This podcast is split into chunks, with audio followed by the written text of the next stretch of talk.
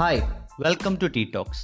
ഫിറ്റ്നസ്സും mental ഹെൽത്തും മലയാളിയും കുറച്ചു നാൾ മുമ്പ് വരെ ഒട്ടും മാച്ച് അല്ലാത്തൊരു കോമ്പിനേഷൻ ആയിരുന്നു.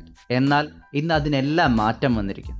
മലയാളി ഇവോൾവ് ചെയ്തിരിക്കുന്നു. ഫിറ്റ്നസ് വിശേഷങ്ങളും കുറച്ച് പോഡ്കാസ്റ്റിംഗ് വിശേഷങ്ങളുമായി നമ്മളോടൊപ്പം ഉള്ളത് ഇവോൾവ് സ്ട്രോങ് പോഡ്കാസ്റ്റ് ആണ്. Hi Nithin, welcome to tea talks. എന്തൊക്കെയാണ് വിശേഷങ്ങൾ? താങ്ക്സ്, എന്നെ ഒരു ഭാഗമാക്കാൻ ഉദ്ദേശിച്ചതിന്. Thank you very much. ഇങ്ങനെ ഒരു ഷോർട്ട് നോട്ടീസിൽ എന്തായാലും നമ്മളോടൊപ്പം ചെറിയൊരു ടോക്കിന് എന്തായാലും സമ്മതിച്ചത് വളരെ താങ്ക് യു. സുഖമായിട്ടിരിക്കുന്നു? സുഖമായിട്ടിരിക്കുന്നു. ചായ കുടിക്കുന്ന ആളാണോ അതോ കോഫി കുടിക്കുന്ന ആളാണോ? ചായയും കുടിക്കും കോഫിയും കുടിക്കും. പണ്ടെപ്പോഴും കോഫി ആയിരുന്നു, ഇത് ചായ തുടങ്ങി. കൊറോണ ലോക്ക്ഡൌൺ സീനൊക്കെ എങ്ങനെയുണ്ട്? കുഴപ്പം, നമ്മളെ ലോകത്തെ എല്ലാവരെയും ബാധിക്കും. നമ്മൾ ഓവറായിട്ട് ആ നെഗറ്റിവിറ്റിയിൽ ഫോക്കസ് ചെയ്തിരുന്നാൽ നമുക്ക് അത് നമ്മളെ നെഗറ്റീവായിട്ട് ബാധിക്കും. അതിന് കാണുന്ന ഇപ്പൊ നിങ്ങൾ അതിന് പോഡ്കാസ്റ്റ് തുടങ്ങി കൊറോണ കാലത്ത്, അത് നല്ല കാര്യമല്ലേ. എന്തെങ്കിലും അതിന് നല്ലത് കണ്ടെത്തുക. കുറെ കൂടെ എനിക്ക് സോഷ്യൽ മീഡിയയിൽ നല്ല രീതിയിൽ കണ്ടന്റ് ക്രിയേറ്റ് ചെയ്യാൻ പറ്റി. സോ നെഗറ്റീവ് ഉണ്ട്, പോസിറ്റീവ് ഉണ്ട്. അതുപോലെ തന്നെ അതെ അതെ, ഞാനും അങ്ങനെ അതിൽ ആ ഒരു പോയിന്റിൽ വിശ്വസിക്കുന്നുള്ളൂ. ഏതൊരു കാര്യത്തിനും അതിൻ്റെതായ പോസിറ്റീവ് ഉണ്ട്, നെഗറ്റീവ് ഉണ്ട്. നമുക്ക് ഒരു കാര്യത്തെ പോലും പോസിറ്റീവ് മാത്രമായിട്ട് ഉൾക്കൊള്ളാൻ പറ്റത്തില്ല. അതിന്റെ നെഗറ്റീവും കൂടെ അക്സെപ്റ്റ് ചെയ്തുകൊണ്ട് മാത്രമേ നമുക്കൊരു കാര്യങ്ങള് മുന്നോട്ട് പോകാൻ പറ്റുള്ളൂ. അതെ അതെ, നമ്മൾ എന്ത് കാണുന്നു എന്നുള്ളത് നമ്മുടെ ഭാവിയിലുള്ള ആക്ഷനെ നമുക്ക് റിസൾട്ടിന് ഇത് ചെയ്യണം. ഒരു കാര്യത്തിൽ നെഗറ്റീവ് മാത്രം കണ്ടു കഴിഞ്ഞാൽ, പക്ഷേ ഈ വന്ന കാലത്ത് പലരും ചെയ്യുന്ന ഏറ്റവും വലിയ കുഴപ്പമില്ല, കംപ്ലൈനിങ്.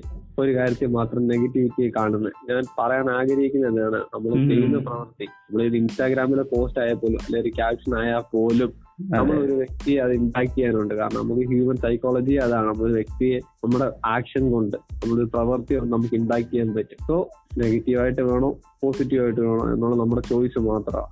നിതിന്റെ ആക്ച്വലി പോഡ്കാസ്റ്റും കാര്യങ്ങളൊക്കെ കേട്ട് എന്താണ് ഈ ഒരു ഇവോൾവ് സ്ട്രോങ് എന്ന് പറഞ്ഞൊരു ഐഡിയയ്ക്ക് പിന്നിലുള്ള, എന്താണ് ഒരു ഇവോൾവ് സ്ട്രോങ്? ഇപ്പം വാട്ട് ഈസ് ഇവോൾവ് സ്ട്രോങ് എന്ന് പറഞ്ഞാൽ എന്തായിരിക്കും ഇതിന് വളരെ ഷോർട്ടായിട്ട് പറയാൻ പറ്റുന്ന ഒരു കാര്യം? ഞാൻ ഒരു 18 വയസ്സ് തൊട്ടേ പാഷനേറ്റ് ലൈഫ് ജീവിക്കുന്ന വ്യക്തിയാണ്. അതായത് രണ്ടുപേരും ലൈഫ് ഉണ്ടല്ലോ, പാഷനേറ്റ് ലൈഫ്, അതായത് അതർ ലൈഫ് എന്ന് വെച്ചാൽ life with direction. Passionate life എന്ന് വെച്ച് കഴിഞ്ഞാൽ നമ്മുടെ ഇന്ത്യൻ കൾച്ചർ ക്രിക്കറ്റ് ഏറ്റവും വലിയ ഭാഗങ്ങളൊന്നാണ്, അറിയാമല്ല.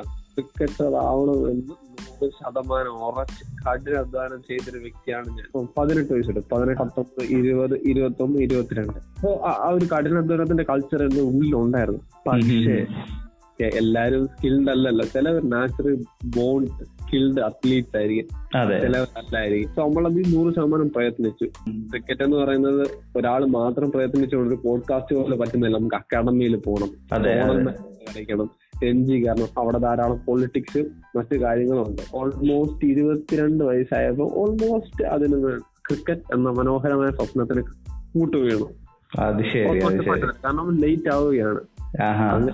പക്ഷെ എന്നെ സംബന്ധിച്ച് ക്രിക്കറ്റ് കളിക്കുന്ന ഞാൻ ഒരു ഫെയിമിനോ മണിക്കോ ഒന്നും വേണ്ടിയല്ലായിരുന്നു. പാഷൻ, അതായത് ഓരോ ദിവസവും എണീക്കുമ്പോൾ ഏതെങ്കിലും ഒരു റീസൺ നമുക്ക് ഫോക്കസ് ചെയ്യാൻ വേണം. അതായിരുന്നു എൻ്റെ ഒരു അഡിക്ഷൻ. പോയി നമ്മുടെ ഒരു സോൾ, നമ്മളൊരു ഗോള് പോയി. അപ്പൊ നമുക്കൊരു ഫീലിംഗ് ഇല്ല, ഒരു വല്ലാത്തൊരു ഫീലിംഗ് ഇല്ല, അതായത് ഒരു ഡിപ്രസ്ഡ് ഫീലിംഗ് ഇല്ല.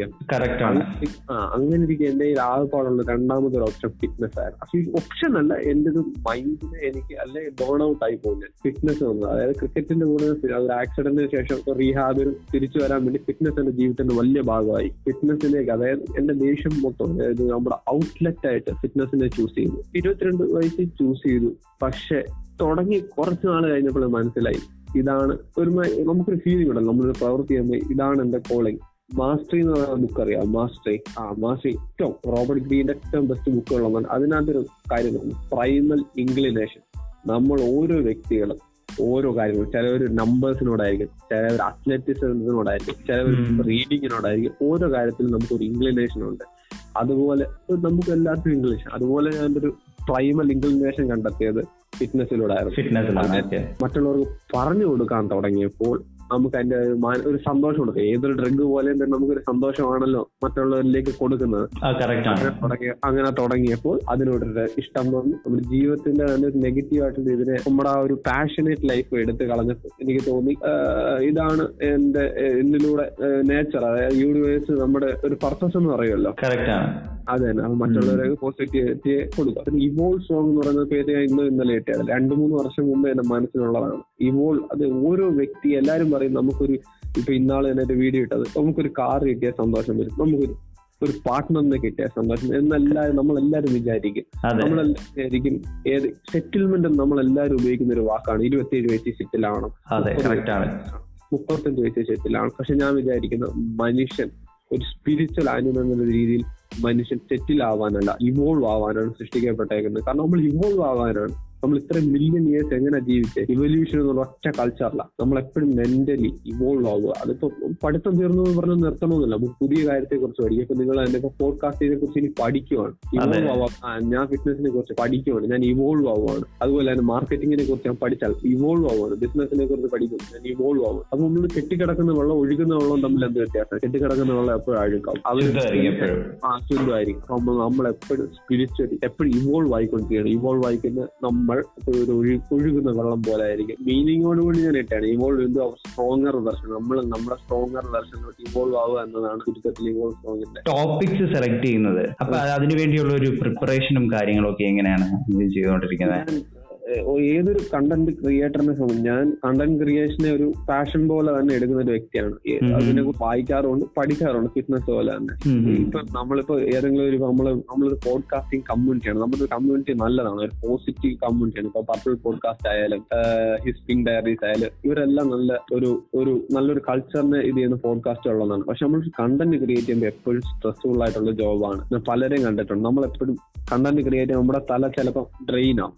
അതുകൊണ്ട് എപ്പോഴും ഒരു ബാലൻസിനെ കണ്ടെത്തണം. ഒന്ന്, രണ്ടാമത് നമ്മള് കാണുക, മറ്റുള്ളവരുടെ കണ്ടന്റുകളെ കാണുക, മറ്റുള്ളവരുടെ ആവശ്യങ്ങളെ, അതായത് ഇപ്പൊ നിങ്ങൾക്ക് എന്താണ് ആവശ്യം എന്നുള്ളത് ആദ്യം അറിയാം. ഇപ്പൊ എനിക്ക് വേണ്ടി ഞാൻ കണ്ടന്റ് ക്രിയേറ്റ് ചെയ്തിട്ട് കാര്യമില്ല. നിങ്ങളുടെ എന്താ ഇപ്പം ഹൗ ടു ലൂസ് ഫാറ്റ് എല്ലാവരുടെയും ആവശ്യമാണ്. കാരണം നമ്മൾ അതിനുവേണ്ടി കണ്ടന്റ് ക്രിയേറ്റ് ചെയ്തേ നോക്കൂ.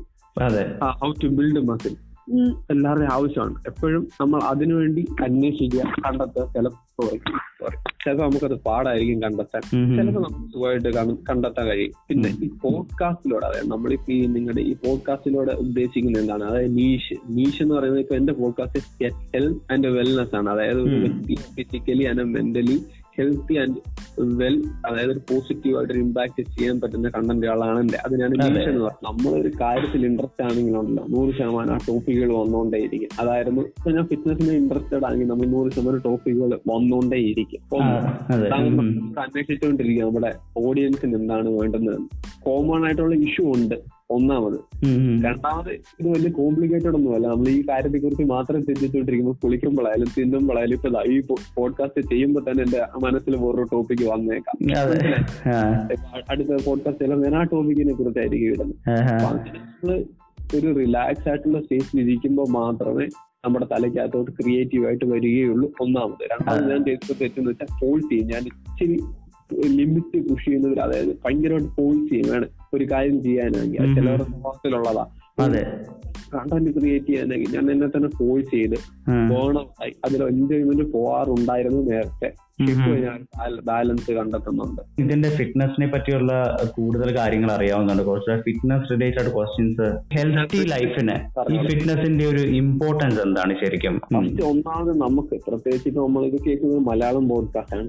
കേരള, ഇന്ത്യ, അതായത് കേരള ഒരു ഇന്ത്യൻ കൾച്ചറിൽ ഫിറ്റ്നസ് എന്താണെന്ന് ആദ്യമേ ചോദിക്കണം. നമ്മളെ സംബന്ധിച്ച് ഫിറ്റ്നസ് ചോദിക്കുമ്പോൾ ഋതിക് റോഷന്റെ ആപ്സും ഷാറുഖ് ഖാന്റെ 10th ആക്സും സൽമാൻ ഖാന്റെ ആപ്സും ഒക്കെയാണ് നമ്മുടെ ഇന്ത്യൻ കൾച്ചറിലെ ഫിറ്റ്നസ് എന്ന് പറയുമ്പോൾ വരുന്നത്. സോ ഇത് വേറൊരു ടോപ്പിക്ക് തന്നെയാണ്, വലിയൊരു ടോപ്പിക്ക് തന്നെയാണ്. ഫിറ്റ്നസ് എന്ന് പറയുമ്പോഴേ സത്യം പറഞ്ഞാൽ ഒരു പയ്യൻ്റെ അടുത്ത് ചോദിച്ചാൽ അവൻ ആപ്സും ആ ഒരു ഫിസിക്കൽ, അതായത് എക്സ്റ്റേണൽ ആയിട്ടുള്ള കാര്യങ്ങളെ ഫോക്കസ് ചെയ്താണ് ഓരോ വ്യക്തിയും, ഒരു മെജോറിറ്റി ഓഫ് വ്യക്തി ഫിറ്റ്നസിനെ കാണുന്നത്. ശരിയല്ലേ? പക്ഷെ ഹെൽത്ത് ആൻഡ് വെൽനെസ് എന്ന് പറയുന്നത്, അതായത് ഓരോ ദിവസവും നമ്മുടെ ശരീരം നമുക്ക് സപ്പോർട്ടീവ് അല്ലെങ്കിൽ നമ്മുടെ മൈൻഡും നമുക്ക് സപ്പോർട്ടീവ് അല്ല. അത് തന്നെ നമ്മള് ഹെൽത്തി ഇപ്പൊ മസിൽ ബിൽഡ് ചെയ്യുന്നത് നല്ലതാണ്. ഉറപ്പായിട്ടും മസിൽ എന്ന് പറയുന്നത് ഇപ്പൊ നമ്മൾ അർണോൾഡ് ഷ്വാസ്നഗറെ പോലെയോ ഡോറി നേറ്റിനെ പോലെ ഇരിക്കാനല്ല. അവര് കോമ്പറ്റീറ്റീവ് ബോഡി ബിൽഡേഴ്സ് ആണ്. മസിൽ ബിൽഡ് എന്ന് പറയുന്നത് നമ്മളെ സംബന്ധിച്ച് ഇപ്പൊ നിങ്ങളൊരു കസേരയിൽ എണീക്കാനായാലും ഒരു കുപ്പി എടുക്കാനായാൽ പോലും നമ്മൾ മസിൽസ് ആണ് യൂസ് ചെയ്യുന്നത്. അപ്പൊ നമ്മള് ഏജ് ആവും തോറും 40, 50, 60, 70 നമ്മുടെ ശരീരത്തിന് മസിലിന്റെ ആവശ്യമില്ല. മെയിൻ പോയിന്റ് ഇതാണ്. നമ്മുടെ ശരീരത്തിന് മസിലിന് ഇഷ്ടമല്ല. ഫാറ്റും മസിലും കമ്പയർ ചെയ്യുമ്പോൾ മസിലാണ് ഹൈ എനർജി യൂസ് ചെയ്യുന്നത്.